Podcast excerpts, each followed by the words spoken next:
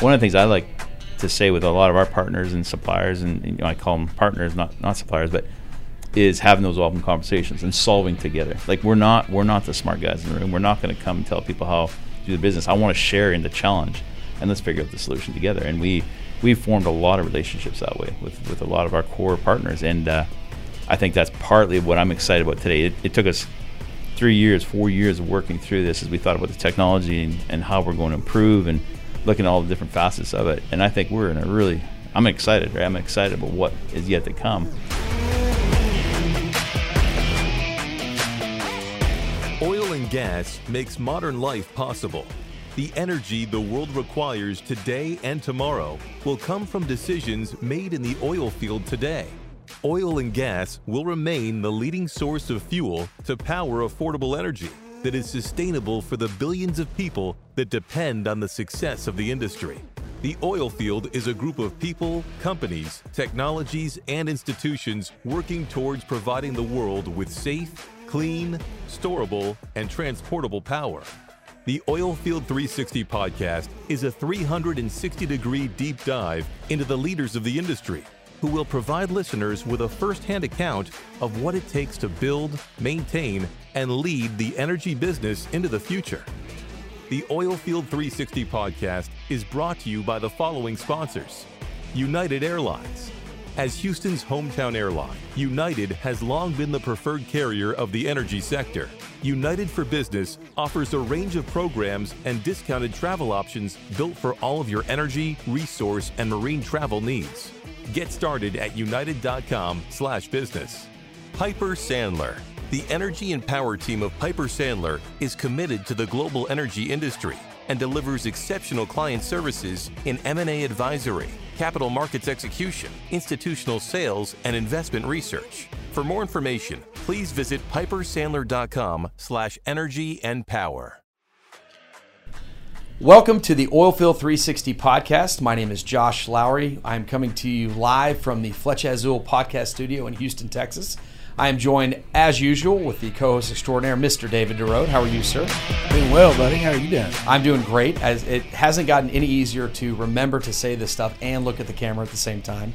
So anybody who's listening to this podcast, you need to go check out our YouTube channel and uh, see if I did a good job. By the way, how'd you like that segue? Just kind of cross promote in the middle of my introduction. Oh yeah. Did I forget to do anything? So we No, you draw attention to uh, people listening to you and looking at you, but per usual. And uh, yeah. well, you it's know, all it's- about Josh. Yeah, welcome to the Josh Hour. Yeah. Josh Lowry's going to talk about himself in the third person today. So, you know, honestly, it's been a while since we've done one of these. Yeah, it's been a little while. It had been a little while. Summer vacation kind of took over. Yeah, but I don't think we stopped working on things. We've got uh, building out the podcast studio. We got a lot of stuff going on. You've apparently not only gotten some new shoes with new shoelaces, Yes. but also some multicolored socks. These are frac socks, actually.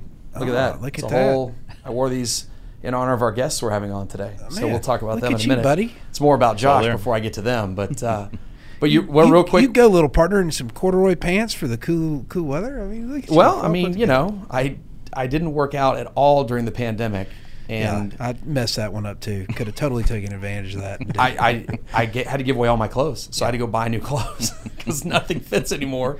I didn't And give anything away. I just had Abdullah make me some more. You know, Oh, gosh. the tent maker. You know, real quick, you talk about one. I do want to acknowledge that we did build two new studios. Yeah. While we were on vacation, I guess you could call it on break.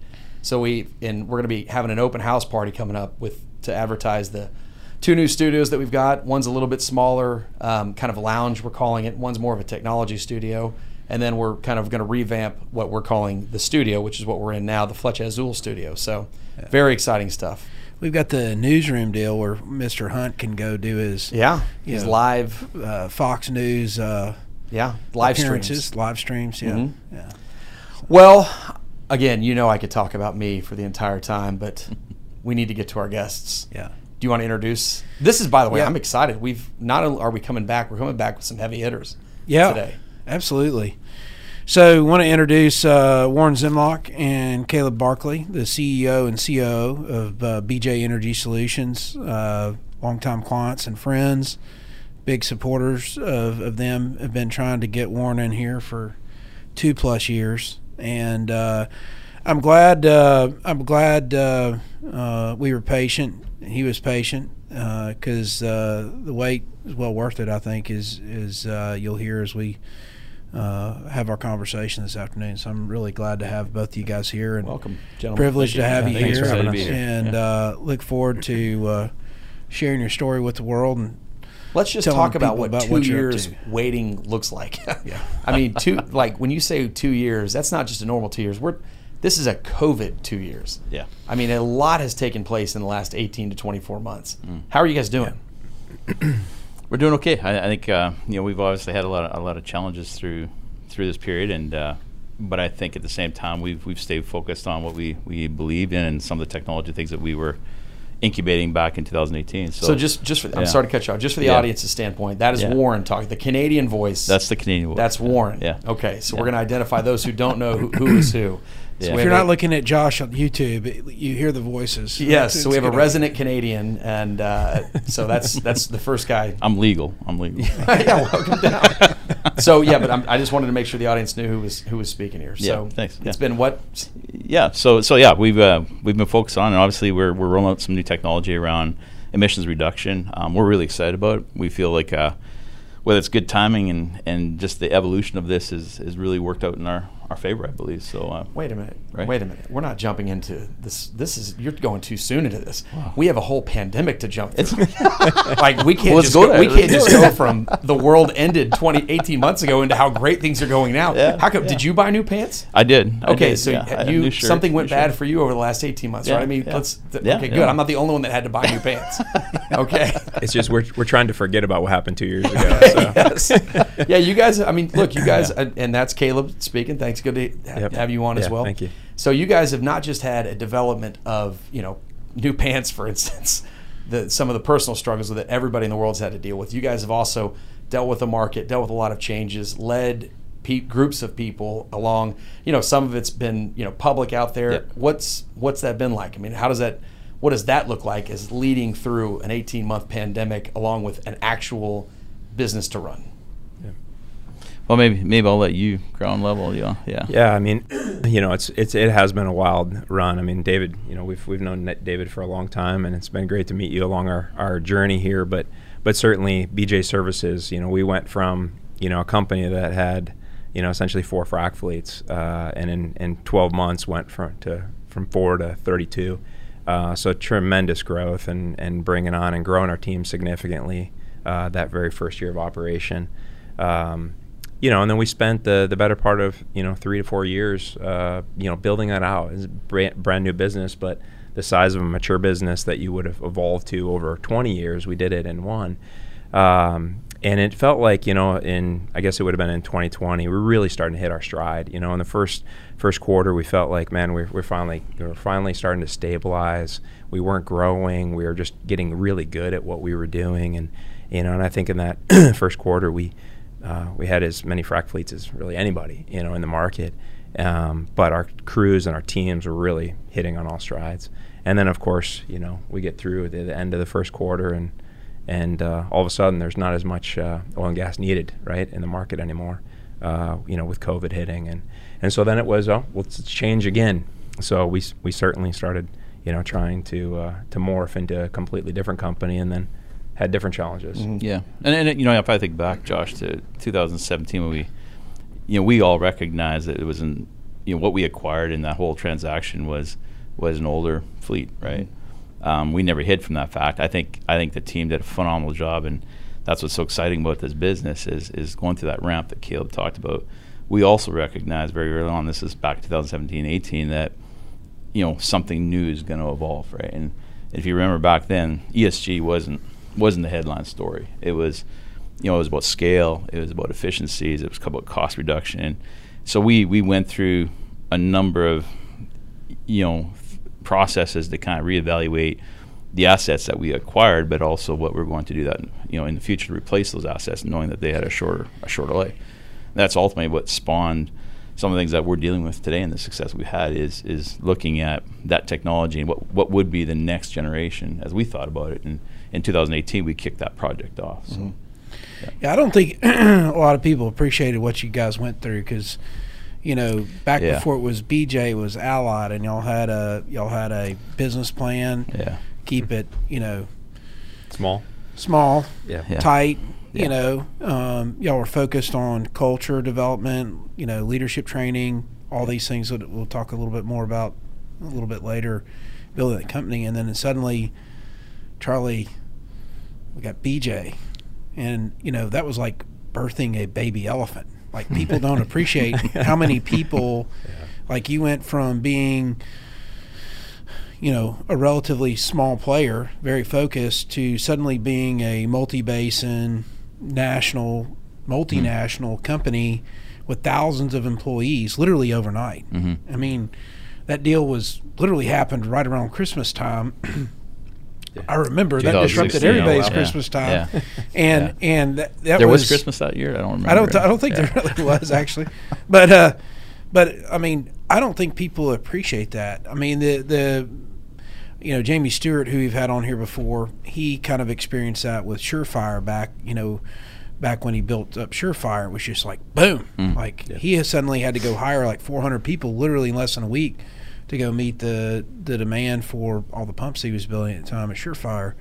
And of course, that's another that's another story Yeah. cycle called him and and uh, but I mean that took a lot of effort but I, I think you guys were attacking that and and I had some inside view of things that a lot of people didn't I mean y'all were attacking you know high grading the equipment issue while at the same time looking for opportunities to introduce new technologies develop new technologies take some pre-existing techno- technological thoughts that have been around for a while that never got executed as well as trying to develop a culture, focusing on the people, competency around what you're doing, all these things that, that go into building a well oiled machine. And, you know, had we had the market that we're walking into now, things might have been a different story. But it, it was it was the timing of things. But I'm really excited about about uh, what we're going to get into here in a little bit. But before we do that, can we kind of take y'all back just a little bit and get each of you to kind of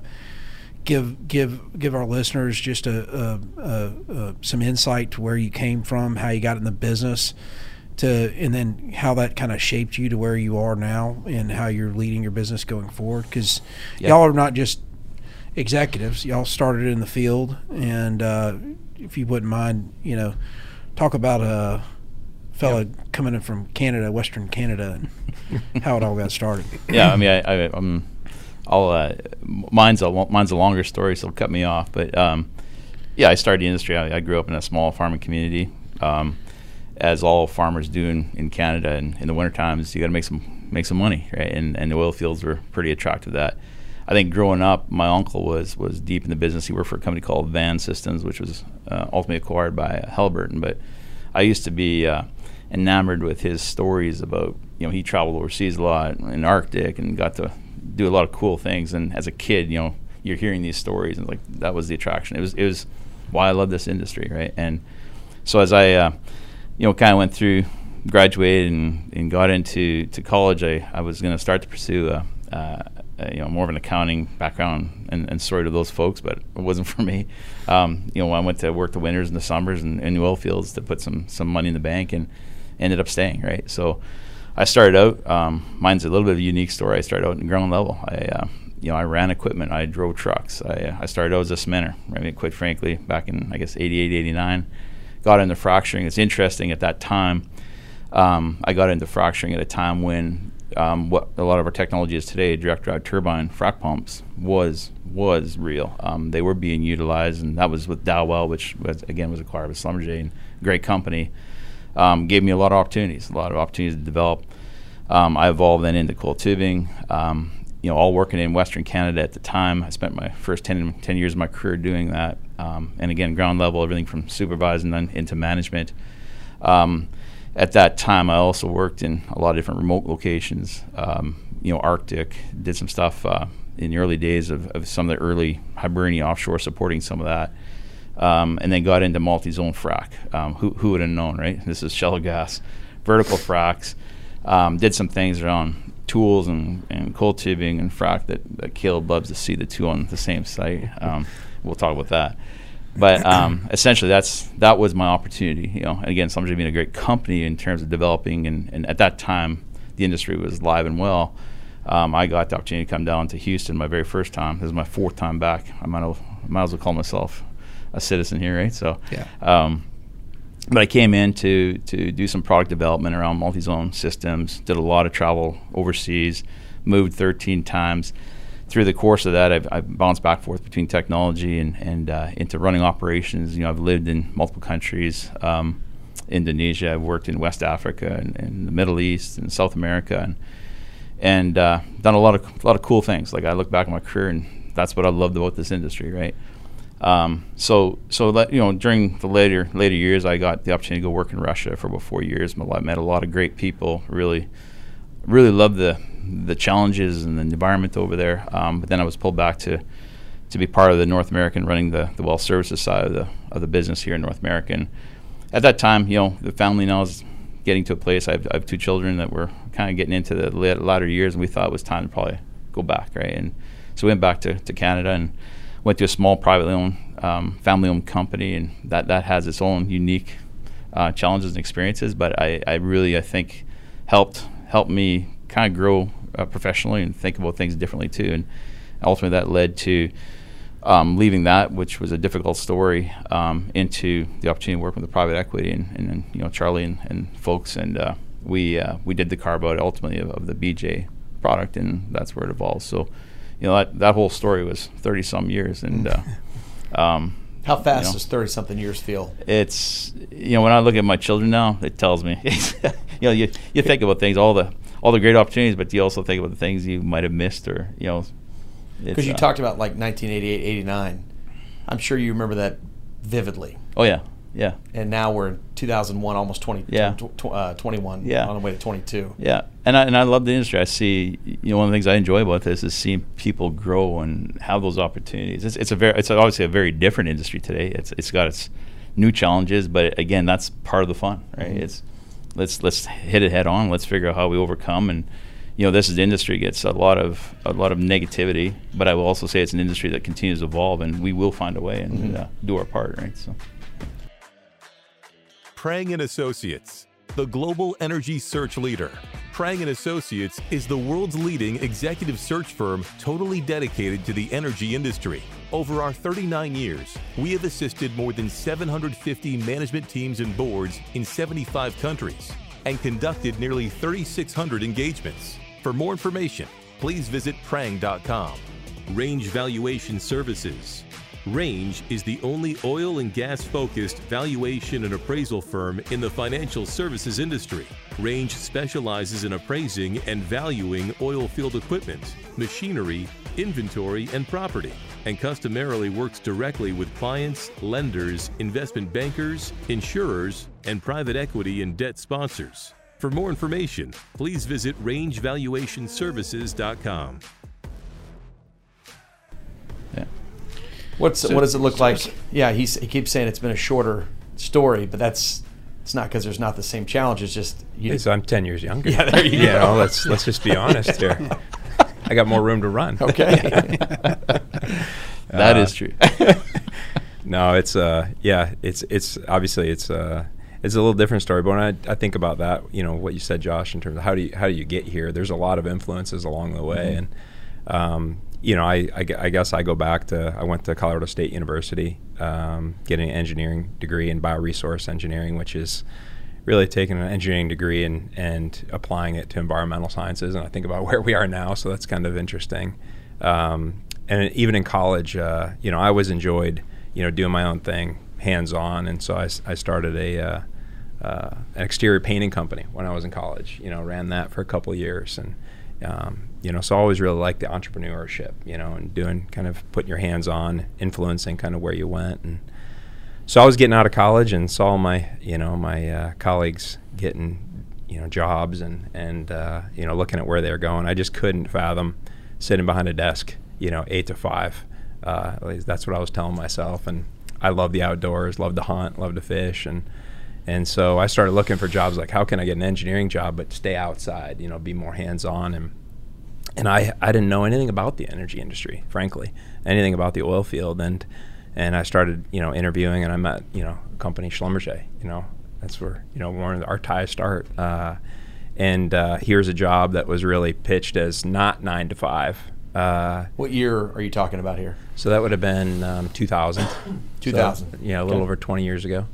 Um, so you know, not nine to five and, and outdoors, and so those things really start resonating with me. And then I got to realize you know how challenging it could be and and exciting. So I, I took the leap, you know, and got into the energy industry and was really you know new for me, all of it. So. Um, just didn't realize that this was an industry where it had some of the hardest working individuals in, in any industry sector.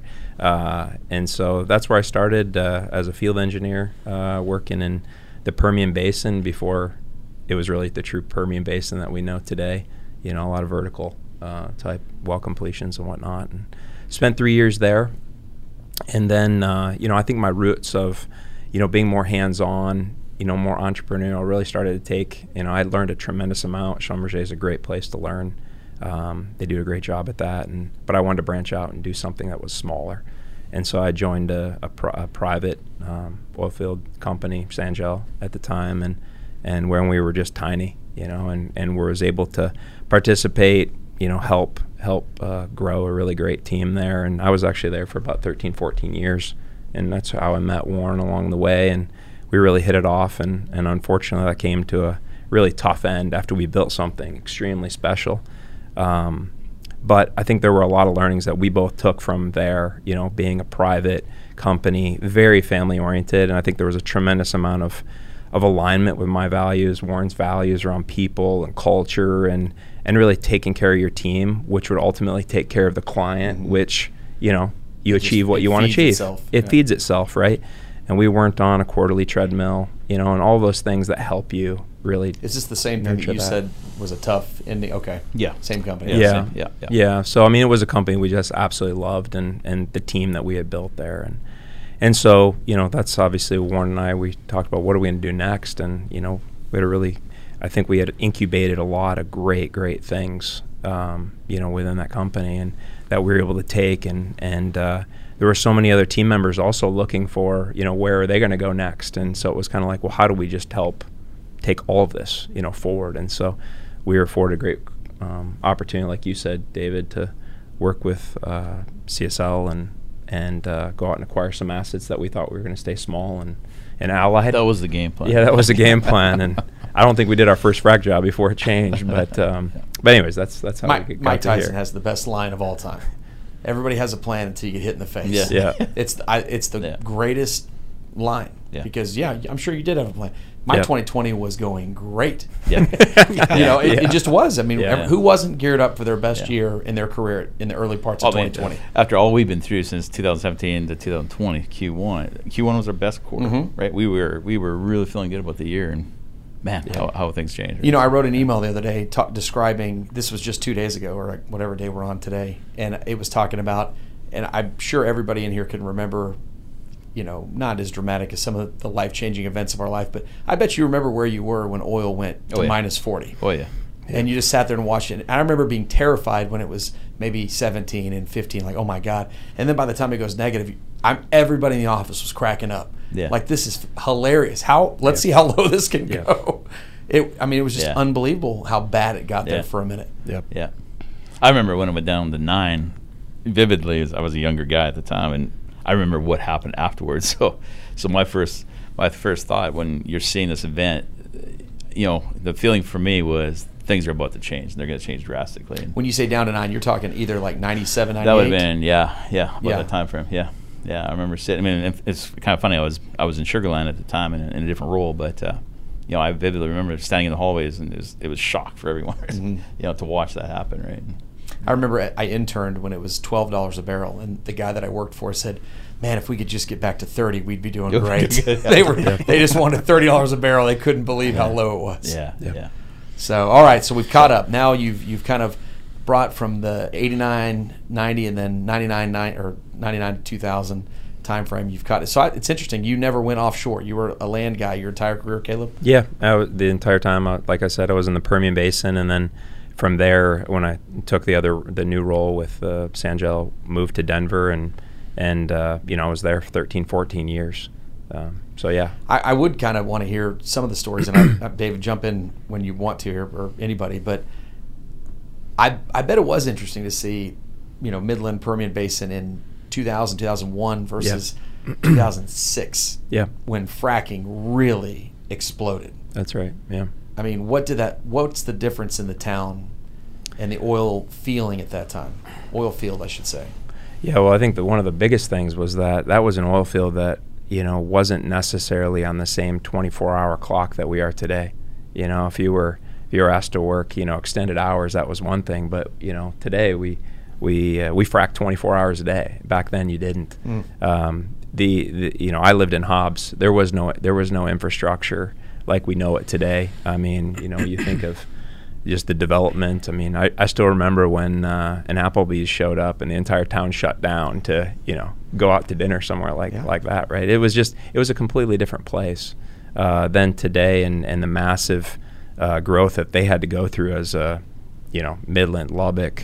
Hobbs, you know that greater area went through drastic change to accommodate all this growth over the last, you know, 15 years. So an interesting point. The 24 The double tree was a little bit more fresh back then. Too. Yeah, yeah. the Midland Yeah. DoubleTree. yeah. But you know, I, I remember going. I guess it been. I was just trying to think. 1998. I was sent down. I was still up in Canada. Um, sent down to do some acid foam, foam acid jobs, coil tubing type stuff. And uh, it was it was relatively new technology at the time for some of the carbonates. And being sent down there, and there was nothing. I mean, the town was, you know, people would talk. It was washed out. It was done. It's over. Uh, that was the kind of the communication. It's, it's how crazy to think back how Midland continues to survive, right? Yeah. You, you know, what third, fourth time, right? So. now it's the epicenter. Yeah, Yeah. that's it. It, it's incredible. Yep. yeah. I, I graduated in 2000, right? That's when I got out of college, and you know, fa- I'm from a family of oil field, and nobody in my family wanted me to come into it just because there was no. It was done. It was done. Like I said, 30. Yeah. If we could just get back Yeah. to 30. Yeah, yeah, yeah. And and I had such a kind of romantic view of it that I was like, I'll try it out, and I'm glad I did. But I also remember a a blow up preventer being our largest product in 2005, and then all of a sudden, uh, 2006. We were selling more fluid ends than anybody, and I and nobody wanted to talk about a, a BOP anymore. and I'm like, "What's a fluid end? Like, what's a frac pump?" Yeah. And they're like, "It doesn't matter. We're, that's all that We're anybody building. wants to buy anymore."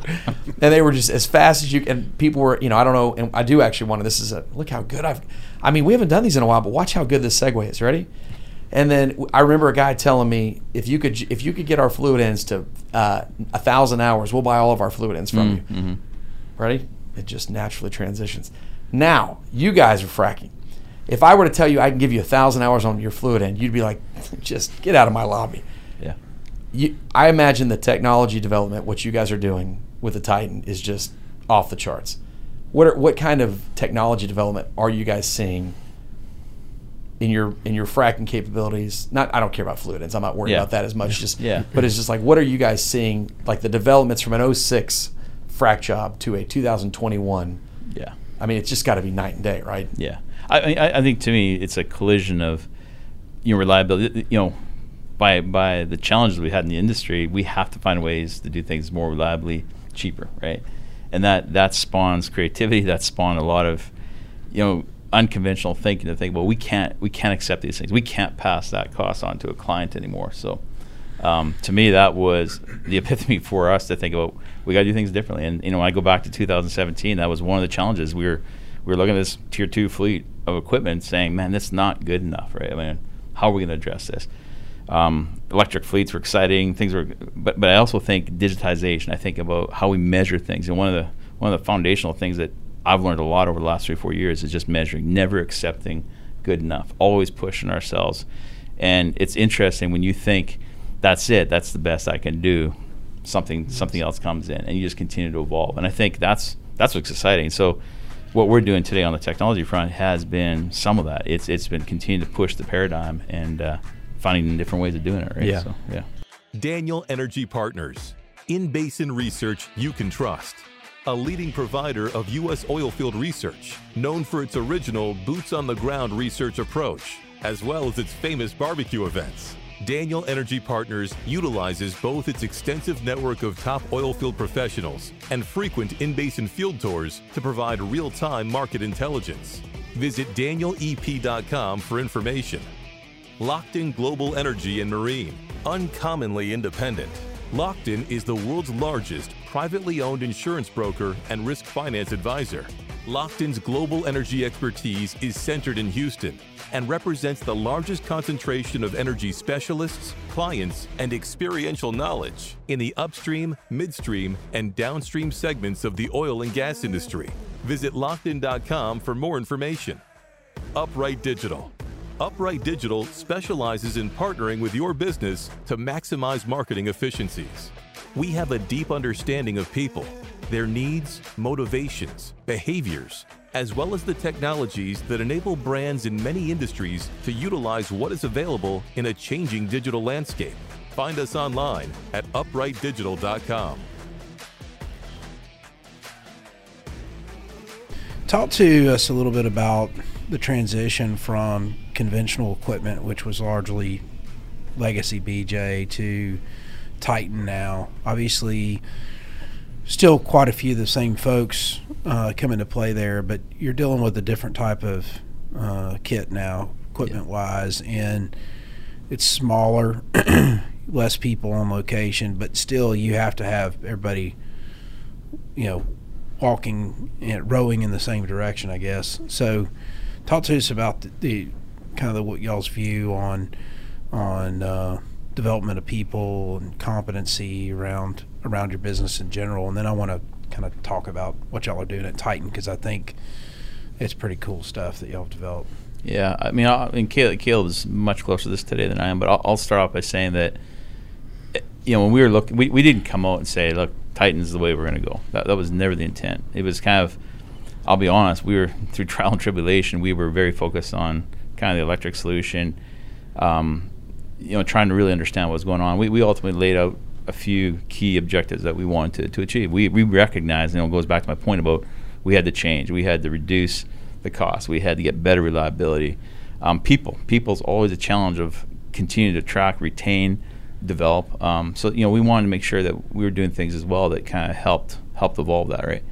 And so, as we went through a kind of evaluation of the different technologies and outcomes, as we started checking checking our objectives in, in terms of what we wanted to try to achieve, you know the mechanical, the turbine technology, the direct drive had a lot of uh, uh, you know attractive pieces to it that we felt like that was the way to go. On the people side, you know, as I think about equipment, there's there's two two facets of it. Is as we thought about the equipment, you know, the, the way we thought about it was we need to solve power first. Like, what is the best alternative for power? You know, what comes into that is fuel costs. It's uh, the emissions profile. It's a number of things. Mobility, right? I mean, there's things that you know just by saying power that, that encompasses a lot as you think through that then you know I go to pump reliability. Josh Josh laughs about fluid ends. I was sick and tired of seeing trailer loads of cracked fluid ends going out of our yards and thinking about the costs associated with that. He likes it. I didn't like it, right? But uh, at the time, we were thinking through how do we how do we get that better? How do we, you know is there better designs, better things? And we're continuing to evolve that. That's that's an interesting point. Then the people. So as you think about the skill sets that you want to build and skill sets that are easy to deploy without having to retrain your entire workforce. That's such an important factor. And then the whole safety piece of it too. You know, as I think about making sure we're min- minimizing and always minimizing what we expose our people to, and how to make this a fun a fun business that it's not it's not about the grind. Mm-hmm. It's about wanting to be here and wanting to participate and having fun doing it. That that was part of what yeah. we thought through as well, right? So yeah, and I mean in general, David. I mean I think on the, the people at, at the end of the day that you know, we went through this analysis of the equipment piece, but if you don't have a team that is all like-minded, you know, um, you're not going to win. And and I think you know, being in the service business, it's it's the most crucial piece of our business, um, and it's the most difficult part of our business, mm-hmm. right? And and people in general, they want to win. And I think you know, in being many many different companies, doing it a lot of different ways. I think it can get very complex in our industry because there are so many standards, there are so many rules that you know and you know you have your own then you're you know you're working for different clients they have their own so really starting bj services we started from a playbook that we built and again i, I mentioned we we incubated some things in the past and and it was really creating uh, uh, uh, collective mindfulness around how we were going to do things. And we felt like if we could simplify this, you know, boil it down to where you know people can use simple tools and practices to achieve what we were trying to achieve, you know, you win. And so, you know, we we took on this this uh, these principles of high reliability organizations. You know, uh, organizations that are in complex and and high risk environments that you know consistently perform safely and efficiently day in and day out, like airlines, uh, nuclear submarines. And it's like if you could take that and apply it to the oil field, you know, you win. And so we had some uh, some uh, a team member specifically that Warren recruited many many years ago that um, you know was Canadian military and and in military uh, firefighting they use a lot of these same principles. So we we developed a program around high reliability organizations. We figured out how to operationalize it, give your crews in the field simple but um, you know straightforward tools that they could use and and it's all about this idea of, of continuous improvement but it's how you operationalize that's one thing yeah. to say it but it's how do you get your whole team saying it's never good enough and you know um, being very critical of our performance on on a task basis a 12 hour basis so you can get better right? And so that's that's really um, i would say as much as the equipment has, has led to our success our crews today in the field you know having that kind of core um, is really what's helping us win. Yeah, let's talk about continuous improvement. I think uh, that's a that's a concept that not a lot of people get, and I think you guys again being observant to what you guys are doing, you know, engineered solutions around equipment design. I've watched y'all be very thoughtful there in what y'all have done, whether it's you know redesigning your missile or or you know the Titan pump itself and continuous improvement there. But talk about what y'all have been doing also, and a lot of folks are are, are kind of there and get, trying to get there, but from a uh, monitoring perspective and the KPIs y'all are paying attention to, not only for your own benefit, but for the benefit of your customers so they understand what's happening in real time. Talk. Do you mind talking a little bit about that? Yeah, no, start. Go ahead. Yeah, I mean, I, I, think you know Warren mentioned it earlier. I mean, it, first and foremost, you've kind of got to lay out your criteria of you know what are you trying to achieve, and mm-hmm. and it's so crucial to to have kind of a you know be aligned with your client. So that's really where we start. Uh, and then you know we've we've put together a number of, of ways that we monitor uh, that performance on a on a, a, second by second, minute by minute type basis. And you know if you measure, you can get better. Mm-hmm. Um, and then I think you know as a part of our HRO, you know we have you know one of the the principles is is um, you know preoccupation with failure. So we're always looking at what went wrong, not what went right. And so when you get the whole team being really critical of themselves and forcing themselves to look at what do we need to improve upon, you get better. Um, so you know, you kid us all the time. that we're not out there waving our flag because we got too many other things to improve upon, right? And um, so, anyways, that, I would say that is kind of a, a kind of a high arching, uh, you know, thesis of how, how we go about it. Yeah. So.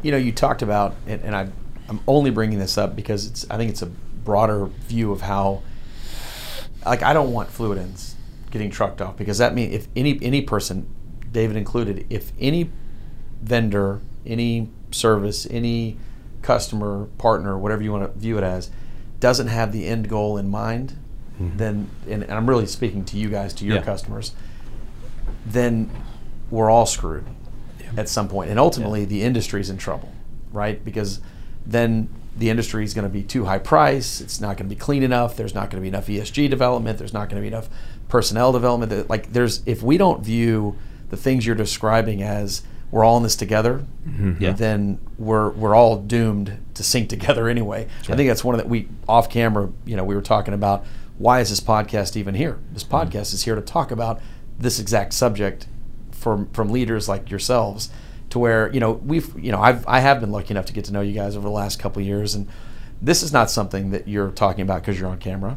Mm. This is what you guys talk about. Mm-hmm. I've I know the military guy you're talking about from Canada. I, have I've actually toured your facility up in Conroe, and yeah, and I've I've seen how you guys are doing this. So this is something that you guys are actively doing, and I, and you know when you talk about the costs that you can no longer pass on to your, or, you know, that can't be. What does that look like? I mean, you, are you openly having these discussions with your? I mean, I don't want to get too much into your your your sales calls, but I mean, how active are these conversations? Like, look, we're going to partner with our entire value chain. Up, I mean, is that something that's openly Yeah. discussed? Yeah, no, absolutely. I mean, it's it's become core. It's, it's again, it goes back to my point around we had, you know, when you think about what we've gone through the last couple of years, we had to change. I mean, that's it is do or die. So, as we came out of You could almost, uh, with all Yeah. respect, I didn't mean to interrupt. You could almost say the, the broader we, we the As industry. industry, yeah, exactly. okay. Yeah, exactly. Yeah, and, and you know, I excuse me, I make a joke about food, and but yeah, it's exactly having those conversations and working together. We one of the things I like to say with a lot of our partners and suppliers, and you know, I call them partners, not not suppliers, but is having those open conversations and solving together. Like we're not we're not the smart guys in the room. We're not going to come and tell people how to do the business. I want to share in the challenge and let's figure out the solution together. And we we formed a lot of relationships that way with with a lot of our core partners, and uh, I think that's partly what I'm excited about today. It, it took us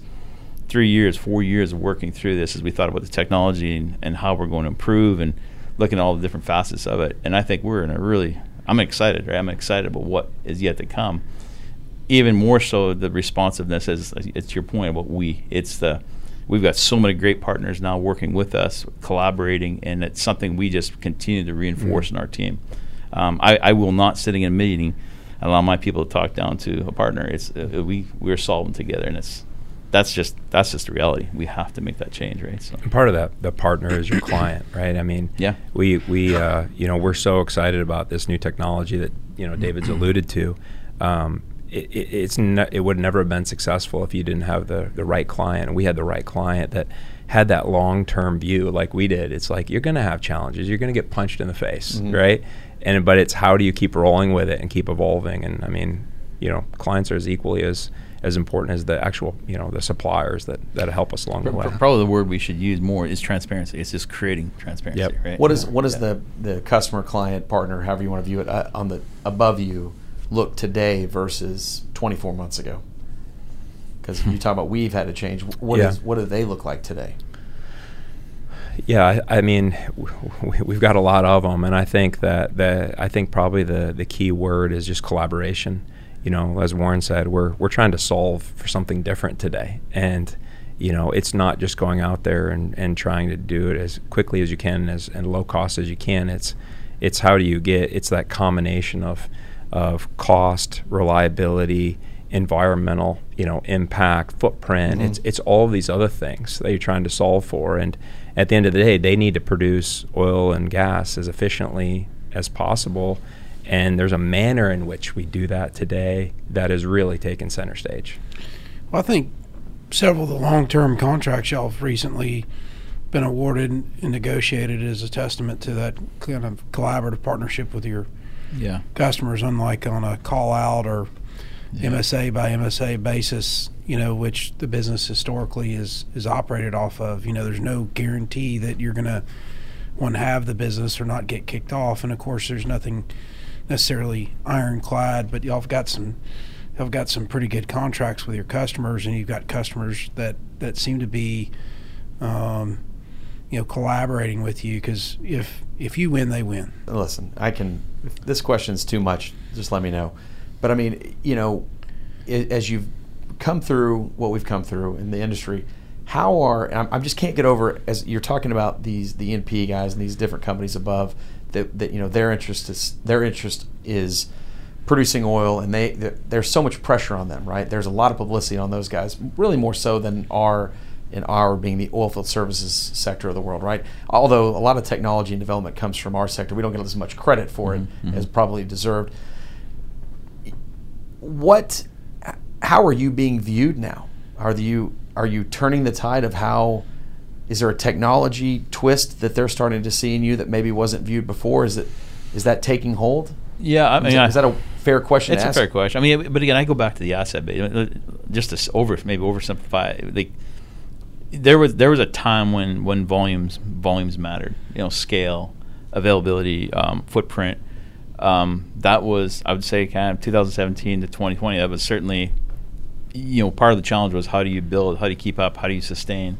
Um, I'd say today that's less that's less important. Um, I think I think the efficiencies and, and focus um, and addressing the bigger and broader issues and the, the broader issues. Let's face it, are ESG. It's all these other things that are coming at us now, right? And so um, as I think about where we sit vis-a-vis where we were in the past, I would probably say we spend more time today. It's not about you know commercial terms gets you into the door, but there's other discussions now. It's about the efficiencies, about the emissions profile. It's there's a number of things that are on the table we never, quite frankly, talked about in the past. Right.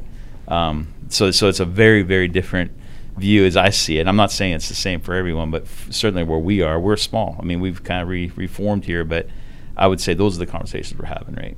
Um, you have to be economic to play the game, but after that, there's other tr- attributes our, our customers look for, right? So. Talk to us a little bit about kind of, you know, what a conventional frac spread would look like. You know, the pumps and the blenders and the missile and all, you know, the flow iron, all that kind of stuff, compared to what Titan is today. Because I think most people, when they think of frac, they just see a location just littered with equipment, and hoses and stuff going around. Not that, not that it's uh, it's it's a working environment that doesn't have a lot of moving parts and pieces all the time, but Titan tightens things up quite Mm. a bit. You know, talk to us a little bit about that if you don't mind. Yeah, I mean, I, I think uh, as I think about the, the That's whole- good, by the way. Titan tightens things up. Titan, Titan. That's good. Yeah. the uh, yeah, I think I think for We're gonna us, get that trademark before we're gonna get it. podcast. Yeah, Yeah, before we TM leave. it right now. but you know, as I think about David, you know, and I said there's a lot of things we we asked ourselves a lot of hard questions, and and uh, you know, there's there, you know, I'll, I'll call it attractive. You know, you look at all the different nuances and things that people are pitching. There's a lot of misinformation.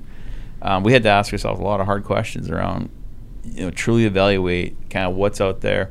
How do we how do we package it together? There's nothing innovative in terms of the components. It's the packaging. It's how do we approach it? You know, thinking about the design, the layout. Um, so we were fortunate enough to, to to work with a couple different partners on that front, but we continue to evolve and improve upon it, and that's that's where we got to. So, to your point, the packaging is like you know, as I think about it, is the mobility just less stuff. It's less pieces. It's less exposure, right? Um, you know, forget about the cost of capital, which is one of the main drivers we we thought about.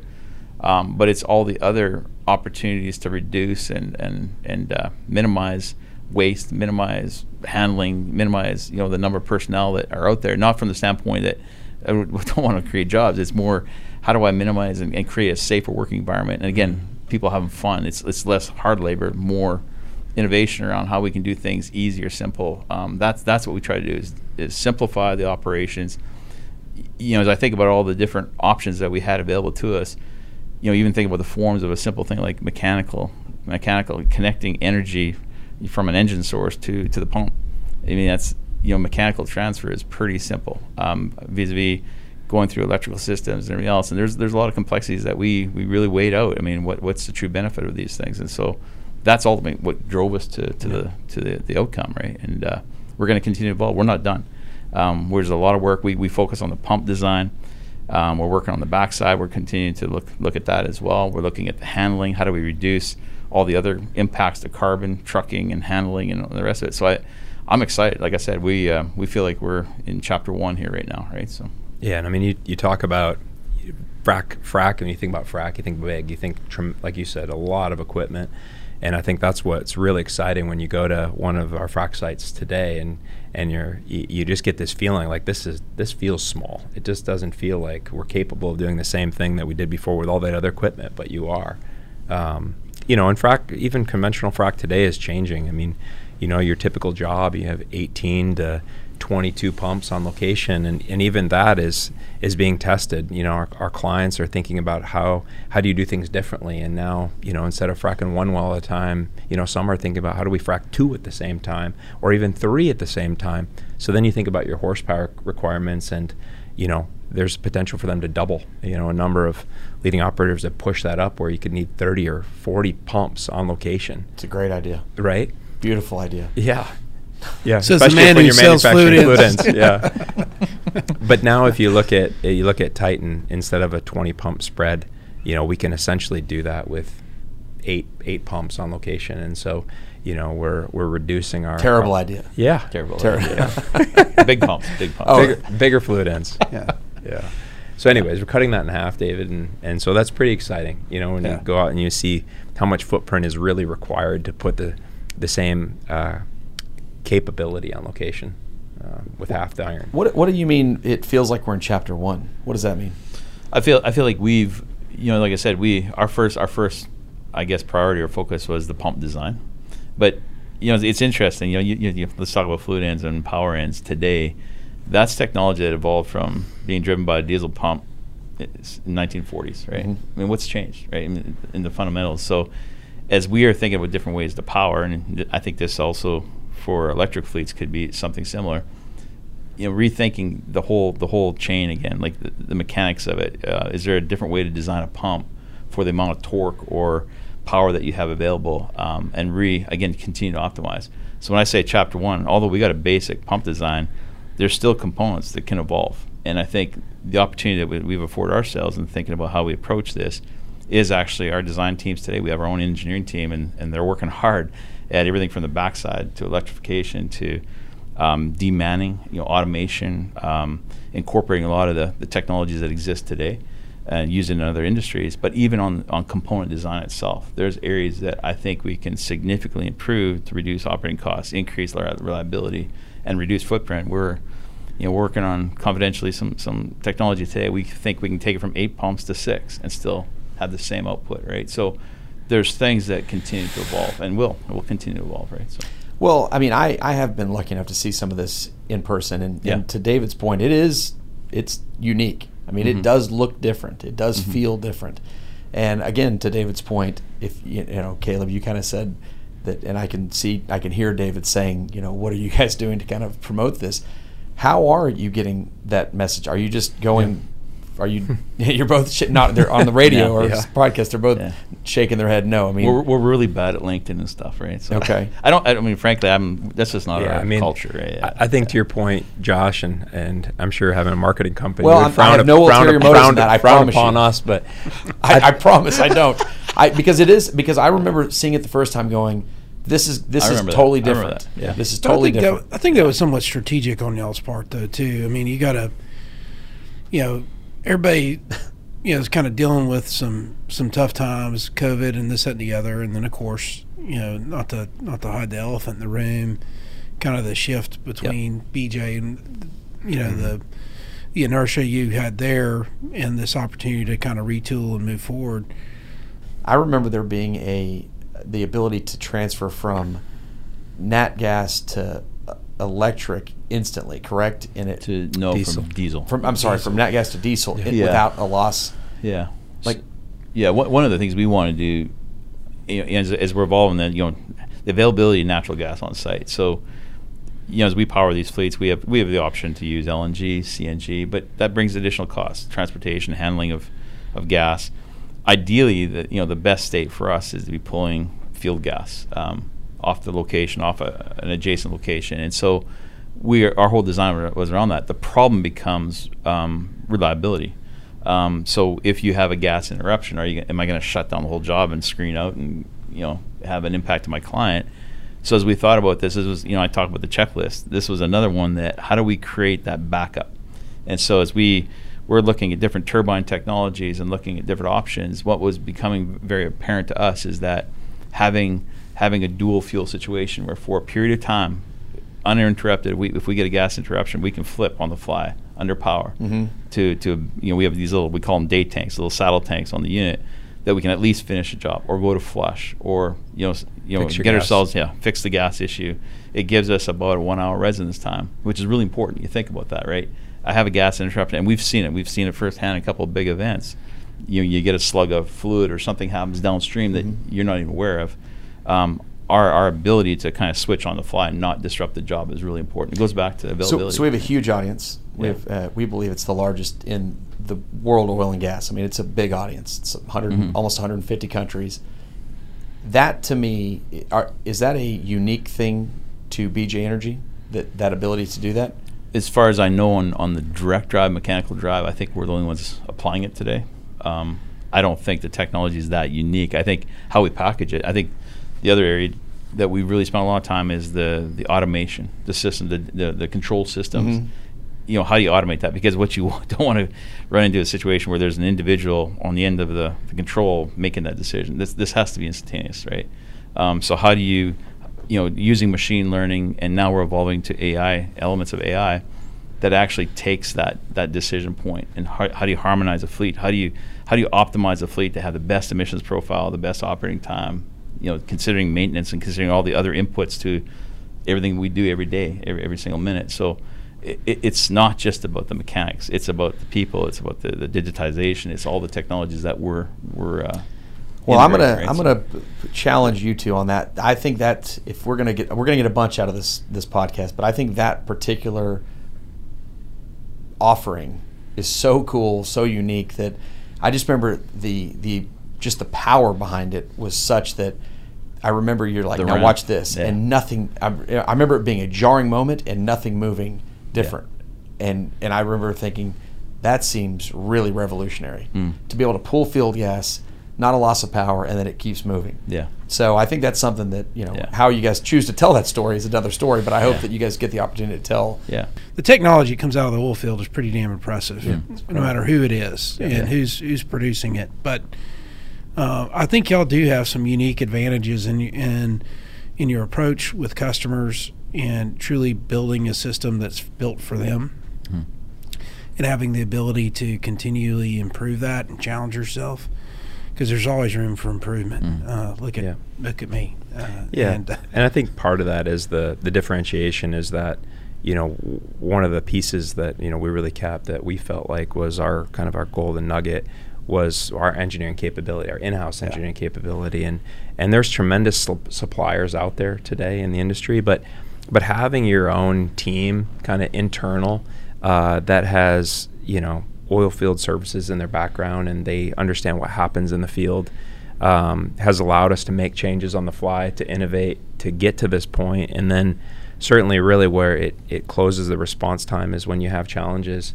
That team is right there to to fix and go, and and we've seen some amazing things that we're super proud of around our engineering team is because the Titan it's it's it is innovative, right? it, we didn't it didn't come off the shelf. I mean, this is the engineering team that work with other suppliers to get it where it is today but it's it's how fast you can react, you know, to keeping the the crew operational, and and that's what our engineering team provides us.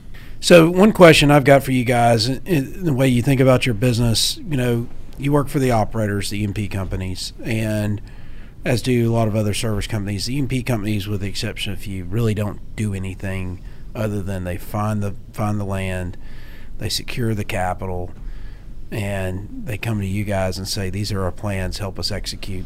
We want you to execute at the best possible pricing we can achieve." You know, blah blah blah. So, with all that being said, you know they're under a lot of pressure not only to uh, show return to their sh- shareholders, but they're also under a lot of pressure to address environmental impact. And a big uh, area discussion is emissions, uh, which I think I just got to plug it and say governance is what drives good corporate behavior, whether it's talking about social aspects of the business or environmental aspects of the business. But all that being said, talk to us about emissions. There, there are a lot of folks, peer companies, you know, um, equipment manufacturers, packagers, fabricators that are that are making a lot of statements around emissions profile and how they're measuring emissions. How do you guys think about emissions and how how emissions are measured? Not historically from a conventional fleet perspective, but really talking about Titan. How do y'all how do y'all think about that? Do you have any Yeah, I, th- I think it's a good question, David. I mean, um, you know, it, it really starts back into the fundamental basis of our equipment design, and it was, you know, one of the objectives as we laid things out.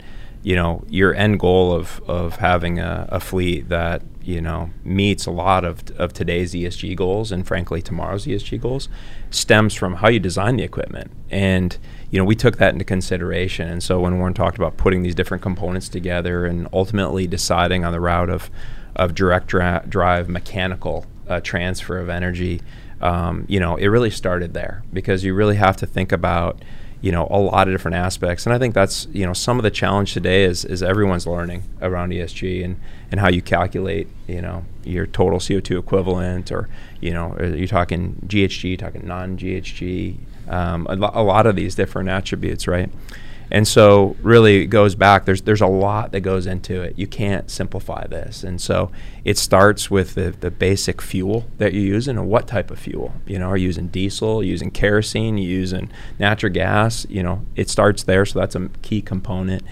Um, and then you have to take into account how you transfer that energy, you know. And so with every transfer of energy, how you generate it to, you know, that end state where you need to apply it, there's different things that happen and so you can lose power along the way so which may change the amount of fuel you need to burn. And so we also took that into consideration because you, you know you want to minimize the power losses when you transfer that efficient you know that that energy. And so direct drive mechanical is one way. Um, you know diesel reciprocating engines are another way um, you know and then you have electric you know which is you know some of the other but there's a lot of other power losses that you have to go through and then it's the whole you know that's that's one piece. Then you have to look at what are the operating conditions you know because operating conditions change uh, the emissions profile and elevation temperature uh, rate idle time um, and then ultimately the way that the equipment is configured and how it's put together. And and and you know there isn't really one silver bullet for every single operating condition right? Uh, and so what we tried to do is we tried to look at that in, in entirety and say how do we address the majority of the major, you know, oil and basin, oil, oil and gas basins in North America? And so ultimately, it drove us down this direction. I think to answer your question, so we we we did all the early calculations, um, but then we got to this point. It was you know we're we're really going all in on this, and and we're kind of the loner out there, and this is very innovative, and you know we're not buying this off the shelf, so we got to make sure you know this is the right way. So ultimately, we stepped back, and was it April? It Yeah, was well, yeah. April of, of this year, and we just decided, you know what, we're gonna we're gonna test it. We're gonna do actual emissions profile testing, and so um, we ended up hiring a, a third party um, uh, group that specializes in this. We don't have the special, you know, we don't we don't know this, and we brought it brought them in to do uh, both GHG and non GHG testing. Uh, we wanted to understand the the emissions through the whole cycle, whole horsepower profile of our engines, you know, from idle all the way to high horsepower, because you got to know it all, because you're in a real operating cycle. You go through all these different phases. Um, and we wanted to understand it on diesel because that's our contingency fuel, and we wanted to understand it on natural gas. And so ultimately, we brought them in to do a whole um, test. Um, and to do that, we we also decided that, you know, what we're comparing to our OEM specifications are really in a perfect environment. You know, this is what the engine will do, and sometimes removing parasitic losses and some of these things that drive you know worse emissions. So in order to to really you know put ourselves a test, we took a commercialized unit right out of the field. We brought it to the testing center, didn't touch it, let them hook up all of the apparatuses and and tested it. And um, we're extremely pleased with what we found. Our our results were actually better than what we expected, and and so with that, we've we've now gone to the lengths of putting together a, a mission calculator so that we can put this right into our program and and ultimately our goal is to be able to monitor these emissions real time. So you can provide that data in real time to a client, but certainly on Yeah. a per job basis or stage basis or Yeah, we we, we look at quarterly or annually. Yeah, we want to emulate different conditions, like Caleb said. Whether you're operating the Permian, you're dealing with higher altitudes, higher temperatures, depending on the season, um, has has a, a direct effect to the performance of the turbine, the emissions, that type of thing. So we've taken all that into consideration. We're, we're I'll put a plug in now, but we're um, we're going to publish a white paper that just really talks to the math. Um, we're trying to to debunk um, a lot of you know inf- information out there today and pe how people use information to, to the best outcome all we're doing is we're just trying to show here's the math that's been further validated by actual emissions testing um, and we do the comparisons and it's it's a straightforward process so as caleb said I don't believe we have the silver bullet. You know, there are, there are other competing technologies, but I believe that when I think about its applicability in a broader form, it's very attractive in most cases, right? And so, as we continue to evolve and, and optimize that, I think that's where we're leading to, right? So, You know, Caleb said something. The tomorrow's ESG goals. Mm-hmm. It's funny to think about that. I mean, because ESG came on pretty quickly to a lot of people. Yeah. Yeah. Where it was a reactionary thing to to some Yeah. groups, and now it's taken hold. It's a it's widely accepted. It's it's here. It is what it is, and it's it's been great, really, to Yeah. for the industry. But you know, that's the first time I've heard it called tomorrow's ESG goals. That Yeah, because it's changing. Yeah, well, Yeah. and actually, I want to touch on that because you know it's it's interesting when you see people talk about ESG today, and again, it's a misunderstanding of around GHG or CO2e. Is that inclusive of methane or not? You know, I find it I find it alarming that we're discounting methane. I mean, methane to me is is the next hurdle. How do we address that as well? And today, when you talk about EPA compliance, it doesn't consider methane. Um, there's other challenges with that. So. We're, we're, we're stepping mean, a governmental saying- organization did not fully contemplate all these is- things. yeah. I'm a, I'm a, I'm a guest. Yeah. So- Yeah. But, but uh, yeah, to me, to me, we have to look at the, the broad picture, and that's that's what we've been trying to address, right? So, Yeah, I think it's interesting though, and I think the the one David David will get us in trouble on this kind of stuff before it. We we we yeah, had, huh? that was a, that was a non-political No, statement. you're you're great. You're great. Uh, It's a You fair know, I, question. I try to make apolitical statements That's right. 'cause If It's, if it's we really common we- sense, which is uncommon these days. But, uh, Victoria has we have a, a red Yeah. button to Victoria uh, Beard at at Piper. Yeah. She just hits the red button and it just shuts us down. that was it. yeah, yeah, She's our conscience. There you so. go. yeah. Victoria, we have a love-hate relationship with, but we really love Victoria. But one thing I want to go on and say, when you think about the, when you think about your business, and I think about where you guys came from, largely Schlumberger, and and and a number of these larger companies for the longest time, you know, there was a concept called HS&E, and then it moved. We threw a Q in there. So you know, this whole concept of ESG has been in in the forefront of a lot of companies' minds for years. The one thing that they've escaped from, uh, somewhat intentionally, I would say, and maybe dubiously, is the G part, the governance part. Because to your point, if you're not measuring it, you can't get better. And sometimes some people are scared to measure it because, you know, it's not moving as fast enough or it doesn't fit the narrative, this, that, and the other. So, you know, I think in a lot of ways this has been good for the industry mm-hmm. to a, to a mm-hmm. degree, um, because it certainly brought the discussion of this to the forefront and allows us as an industry to talk about the fact that hey, you know, as Caleb said earlier, I love the outdoors, and I know you do too, Warren. It's like we don't want to destroy the mm. the mm-hmm. world that we live in, but we we have a certain level of expectation for our modern life that we want to keep going. So I applaud you guys for for what you're doing and what you've done uh, and continue to do in terms of trying to provide us oil and gas in a very cost effective and and, and safe manner because uh, we need it. It's going to be around for, We all for do, quite a yeah. while. Where, more where of are a- you guys more of a- operating right now? So yeah, we're, we um, we chose we chose the Haynesville um, more from the standpoint of infrastructure. You know, it's a natural gas use product. Um, we have we have a very strong clientele. I can't say enough about you know the support we've had from our clients as well. So it just seemed like it was the right environment. It's one of the harshest environments. Yeah, it is. Um, so we we felt like putting equipment, you know. Direct drive turbine technology, as I said, it, it started in the 60s. Dowell, I think, was around 1966, operated in East Texas um, sorry, West Texas. With uh, I I have an interesting news article, but as you think the evolution of that, people have attempted it in the past, and there's been kind of mixed results. So we felt like there was uh, one of the hurdles we wanted to overcome is testing an environment that we could disprove or, or basically get confidence around the equipment design itself. And so Haynesville became that that market, right? And, and we've had tremendous success. We've grown quickly. Um, you know, we do have an opportunity now. We're growing into Canada, um, Permian. I get asked the question all the time. What about the Permian? You can't you can't ignore it. No, you can't. Um, we just felt like we needed to get grounded. We needed to stay focused. Um, Permian is definitely you know where we want to be. Uh, we can't get back there quick enough, but uh, I think we just want to evolve here a little bit further than where we are. Did, did personnel decisions have anything to do with that? I mean, Haynesville versus No. Permian. I mean, just because I know it's hard to get people. No, but again, you know, the the Permian, we, we made a decision to, you know, not to go there in a, in a downturn. We had great people, and there's still great people we talk to and are in connection with today to go back.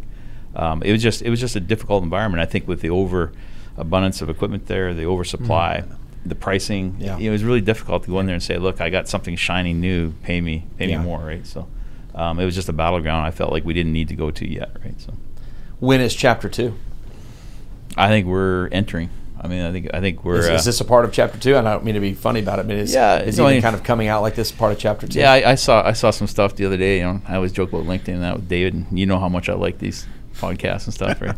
but uh, you know, I called David up quite frankly and said, I feel like now, you know, we've got we've got great success. We got you know we got some contracts signed up. We're we're moving forward. We're we're building up fleets. I felt yeah, let's let's get our story out there a little bit more. And again, we're Yeah. we're very focused on what we want to do. We're very humble. Uh, there's a lot. There's a lot we don't know yet, but I think we're at a place that I feel comfortable to start start to explore, you know, and tell our story more. Right. So Well, when you explode, we're going to take all the credit for it. yeah. Just so you know Yeah. that We're- the- the I think we've filter- learned that's one thing. Explosion. We're not planning on that. Wrong word. When you get popular, excuse We'll just me. not slow, explode. slow, when steady you well either way we just like to take credit for No, I- people's efforts yeah. that's we're very good at that on Yeah. the oil No, I appreciate you guys, and you know, listen to your your stuff too. So I, I think uh, you guys are doing a great job of helping tell the stories. did you hear they said i'm doing a great job Yeah. Yeah, he did Yeah. say you're doing I give him a great credit. job.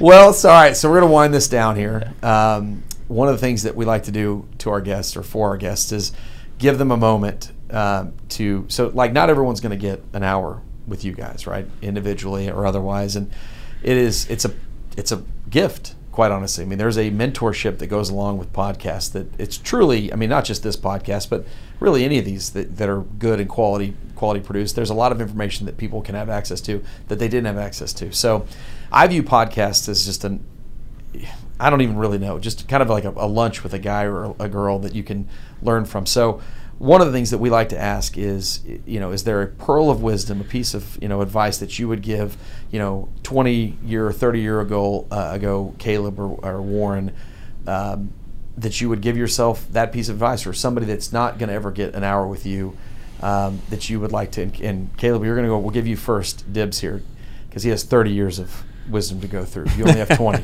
So, Right. is there Yeah. something that you would give yourself um, to, to say, this is something that I think is worth keeping in the forefront? Yeah. Well, after what we've been through in the last uh, many years, I think the one of the key things that we've learned is just that you know we kind of had a, a vision for where we wanted to go, and I think even if you don't, you you you believe in something, and uh, I think that you just got to keep at it and. And whether it was what we went through, you know, two years ago, or what we go through on a daily basis, things don't go to plan all the time, right?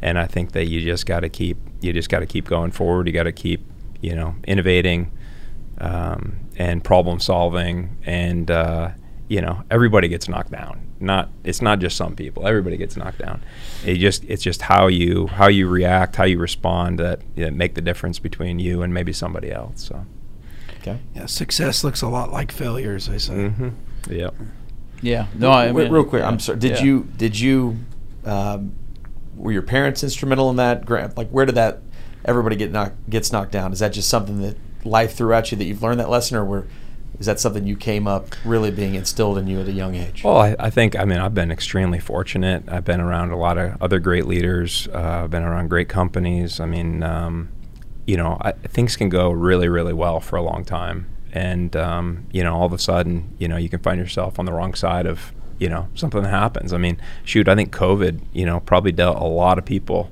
a lot of blows, and I guarantee you, there's there's some companies that don't exist today, and then there's others that found a way through. You know, no matter what you know they were dealt, they figured out a, a path through it, and maybe they don't even look like how they did they do you know before. I think we're a great example of that. We we uh, we looked remarkably different, you know, prior to March of, of last year. Um, you know, but you know, as Warren said it, I I look at where we are now. I couldn't be prouder of the team, um, the group, uh, you know, the product that we're delivering, the partners, our clients that we have. Couldn't be couldn't be prouder. And if you a- would have asked me, you know, would you be here a year ago?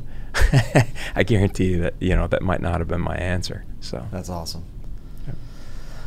All right, wrap us up here. What uh, what pearl of wisdom or piece of advice would you give Well, yourself? I mean, I, I or others. Maybe that's why we hit it off. I mean, a lot of what Caleb said is, you know, I hold true as well. I, I think for me, sometimes it's it's stepping back and make making sure you step back and reevaluate.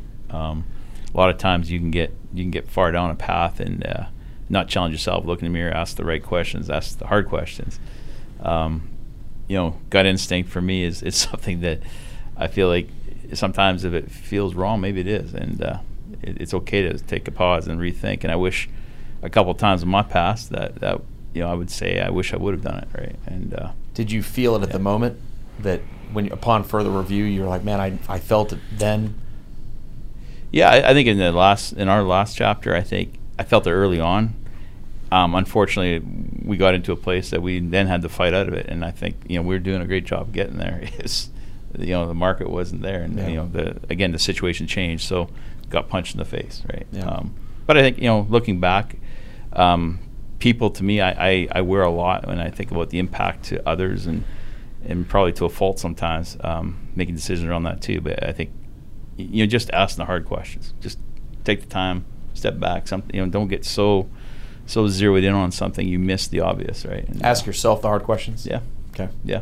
I think it's really important. And I think that's a, that's a hard, i- i- easier than it sounds, right? To step back and, and look at, hey, am I on the right right path here, right? So I was Yeah. the the way I translate that to myself is you can't you cannot lie to yourself. yeah, You can lie to other people, but if you lie to Yeah. yourself, you're in real trouble. yeah, exactly, exactly. So I was th- I was thinking you were going to say something like uh, if you're going to buy a a uh, pontoon boat, don't go with just 300 horsepower. Go with 600. double down. It's Double redundancy. down. It's Yeah, redundancy. that's right. Double down. Well, so I I kind of want to send one of the other things we do is offer people. You know, this is going to get a lot of world exposure here. I would send people to your website. So, but it's a holding page at the moment. Yeah, it's not it's not very fancy. We're getting there. Okay. Um, we one of the things when we when we we're true to ourselves and we we entered this. I'll, I'll just say that we we told ourselves we are not going to fall into the traps again. We're going to keep keep ourselves at a size that we can we can stomach another uh, difficult market, and we're going to hold true to that. So. We had to prioritize and things, building websites and all the fancy stuff. We've okay, yeah, we're working on it now, so we'll, we'll turn it on soon. Um, next couple of weeks, we should have our first first page of that. But Well, it's bjenergy.com. bjenergy.com. So- yep. Yep. Uh, By the Yeah, time this stay actually tuned, stay posts, yeah, Yeah. it might be up there. So, Yeah. Yeah. uh, and then you have a LinkedIn page as well, so that way Yes, we they do, can follow yeah. you guys on LinkedIn. Yeah. Um, And when are y'all going to publish the emissions white paper? Yeah, good point. Good point. Um, let's say next week. So Yeah. so probably by the time this goes out, it'll be Yeah. live. So Where will that be published? that's we're gonna probably post it on our website and, and Okay. maybe circulate outside a, a, a small audience too. So Okay. yeah, yeah. And, That'll and actually, and following the white paper too, I should mention we. Uh, We've had some great support. Um, we've, we've teamed up with a professor at West West Virginia University who's helping us through some of this too. He's a, uh, an emissions expert. Um, we're actually co-authoring a, a technical paper with him as well that I think will, for those that actually want to do the deep dive and and the, and the real theoretical, uh, you know, work is is part of that as well. That's going to come up to support. So Okay. Well, you guys are great, and again, it's Thanks. been a pleasure getting I to know you guys the last you couple guys. years Yeah. too. Yeah, thanks, Josh. Yeah. Congrats on the move back to Denver. Yeah, Uh. I, Denver, right? Yeah, I, Denver. Okay, Yeah. That's you've you've abandoned us in Texas. I don't blame you. I'd get out the summer heats, or you know, it's probably better up there. But congrats on that move with your family. Congrats on the move, uh, and, and I know you guys have been through a lot, but it sounds like it's. Cha- I look forward to chapter two and three, and, and the, the rest of the, the book you guys are writing. So, very good. so con- good luck to you guys. David, is there anything you want to uh, talk about as we close down here? No, no. I think I think we covered the waterfront. Okay. Covered the waterfront. The uh, I think it was a good discussion. It's going to be interesting to see how things develop and uh, across the across the sector. But uh, appreciate you guys being certainly in a better spot. You know, oil's at 84 right now. Gas, I don't really know exactly where the, where it is today. Somewhere it's higher than it was. but Five fifty ish. That's. I mean, I, don't even, I, I almost said that, but I was afraid it was too high. Yeah. I, I'm not kidding. I knew that's what it was. I just didn't want Yeah. to say it out loud. I can't My- believe my- it's that I high. guess my only concern, I would say, It's is crazy. that I'm concerned about commodity prices getting too high because it it will ultimately elicit behavior. It'll get us back into a bad spot place again. I think I think if we can maintain where we are, that's good for everybody for a long time. And you think about the circular economy, while folks are, are concerned about gas prices at the pump, this, that, and the other, having a strong uh, energy business is, is good for everybody. I mean, oil and gas makes modern life possible today. And um, so I, I hope I hope if we do you know see a hundred dollar oil, it's it's for the same period of time that we saw negative forty, uh, because I think otherwise we're going to see a lot of folks come into the market just Yeah. capitalistic tendencies can't help themselves and and uh, and put us in a in a bad spot. and Warren, you're speaking at the Thrive conference in February. Yeah, John. John's uh, convinced me. Yeah, yeah, He's so he's persistent. he's persistent. yeah, but it's he's, a he's great. another guy I've been putting off for two years, by the way. so- yeah, so that'll be good. So we'll we'll get to hear you speak about that. And that'll be that's probably four months from Yeah. now. So that's some Yeah. good time Yeah. to develop as well. yeah. I think I think I'm gonna just have a shoe shine stand and, and a couch there Yeah, at the Thrive That's conference. perfect. That'll work. Rent out That'll a, a suite. Yeah, I, I saw I saw more people just sitting at the boot shine stand.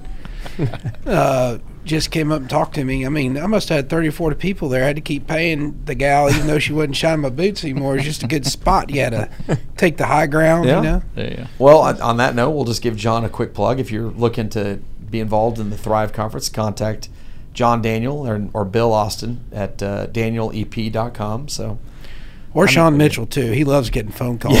I should, Sean, Sean at danielep.com. That's just, you know, yeah, that's, that's exactly what to send it to. Well, all right, as usual, if there's any complaints, send those to David at david at oilfield360.com. If there's any compliments, send those to Josh at oilfield360.com. I don't read complaint emails, so it's perfect. So, um, David, it feels good to be back. That's good. I mean, I'm I'm better than I was. I, I can't believe it. This You're is constantly improving, Josh. I, this is continuous improvement. I, and I haven't even done anything. Yeah. This is great. Thank you, gentlemen. This Thank is you wonderful. Thank you, guys. Anything else? That's just it. Uh, look us up on all our social media www.oilfield360.com. We're going to be having a big announcement coming up. Uh, but yeah, we're on every social media channel. We're on every podcast platform. Thank you for the support. We did just hit a major milestone. Yes, David. I just want to say one thing because I think it's good. I was, it was something I told some of our guys the other day at the, and I think it applies to all of our audience. Everybody needs to be like a buffalo. And what does that mean? that means buffalo when bad winter storms come, they go walk through them. They don't sit there and freeze to death like cows. So when the tough gets going, you got to get tough and just go through it. So I think you can apply that message in all aspects of I like life. that. Uh, We may cut and edit that one to the middle of the show. Yeah, yeah. Because by this time, they already heard me make fun of David. They have shut this one down. Yeah, That's yeah. too good of advice not to. Yeah, you know, the funny. I got to tell a story to that. Before the Titan, I wanted to use Bison. Bison Yeah. was. the problem is that was a legacy BJ product, so we uh, we all ultimately had to move on to the superhero. Yeah. There we go. All right, guys. Thanks again. Thank. Hanaro, thanks. The Oilfield 360 podcast is brought to you by the following sponsors United Airlines. As Houston's hometown airline, United has long been the preferred carrier of the energy sector. United for Business offers a range of programs and discounted travel options built for all of your energy, resource, and marine travel needs. Get started at united.com/business. Piper Sandler. The energy and power team of Piper Sandler is committed to the global energy industry and delivers exceptional client services in M&A advisory, capital markets execution, institutional sales, and investment research. For more information, please visit pipersandler.com slash energy and power. Prang Associates, the global energy search leader. Prang Associates is the world's leading executive search firm totally dedicated to the energy industry. Over our 39 years, we have assisted more than 750 management teams and boards in 75 countries and conducted nearly 3,600 engagements. For more information, please visit prang.com. Range Valuation Services. Range is the only oil and gas focused valuation and appraisal firm in the financial services industry. Range specializes in appraising and valuing oil field equipment, machinery, inventory, and property, and customarily works directly with clients, lenders, investment bankers, insurers, and private equity and debt sponsors. For more information, please visit rangevaluationservices.com. Daniel Energy Partners. In basin research you can trust. A leading provider of U.S. oilfield research, known for its original boots on the ground research approach, as well as its famous barbecue events. Daniel Energy Partners utilizes both its extensive network of top oilfield professionals and frequent in basin field tours to provide real time market intelligence. Visit danielep.com for information. Lockton Global Energy and Marine, uncommonly independent. Lockton is the world's largest privately owned insurance broker and risk finance advisor. Lockton's global energy expertise is centered in Houston, and represents the largest concentration of energy specialists, clients, and experiential knowledge in the upstream, midstream, and downstream segments of the oil and gas industry. Visit Lockton.com for more information. Upright Digital. Upright Digital specializes in partnering with your business to maximize marketing efficiencies. We have a deep understanding of people, their needs, motivations, behaviors, as well as the technologies that enable brands in many industries to utilize what is available in a changing digital landscape. Find us online at uprightdigital.com.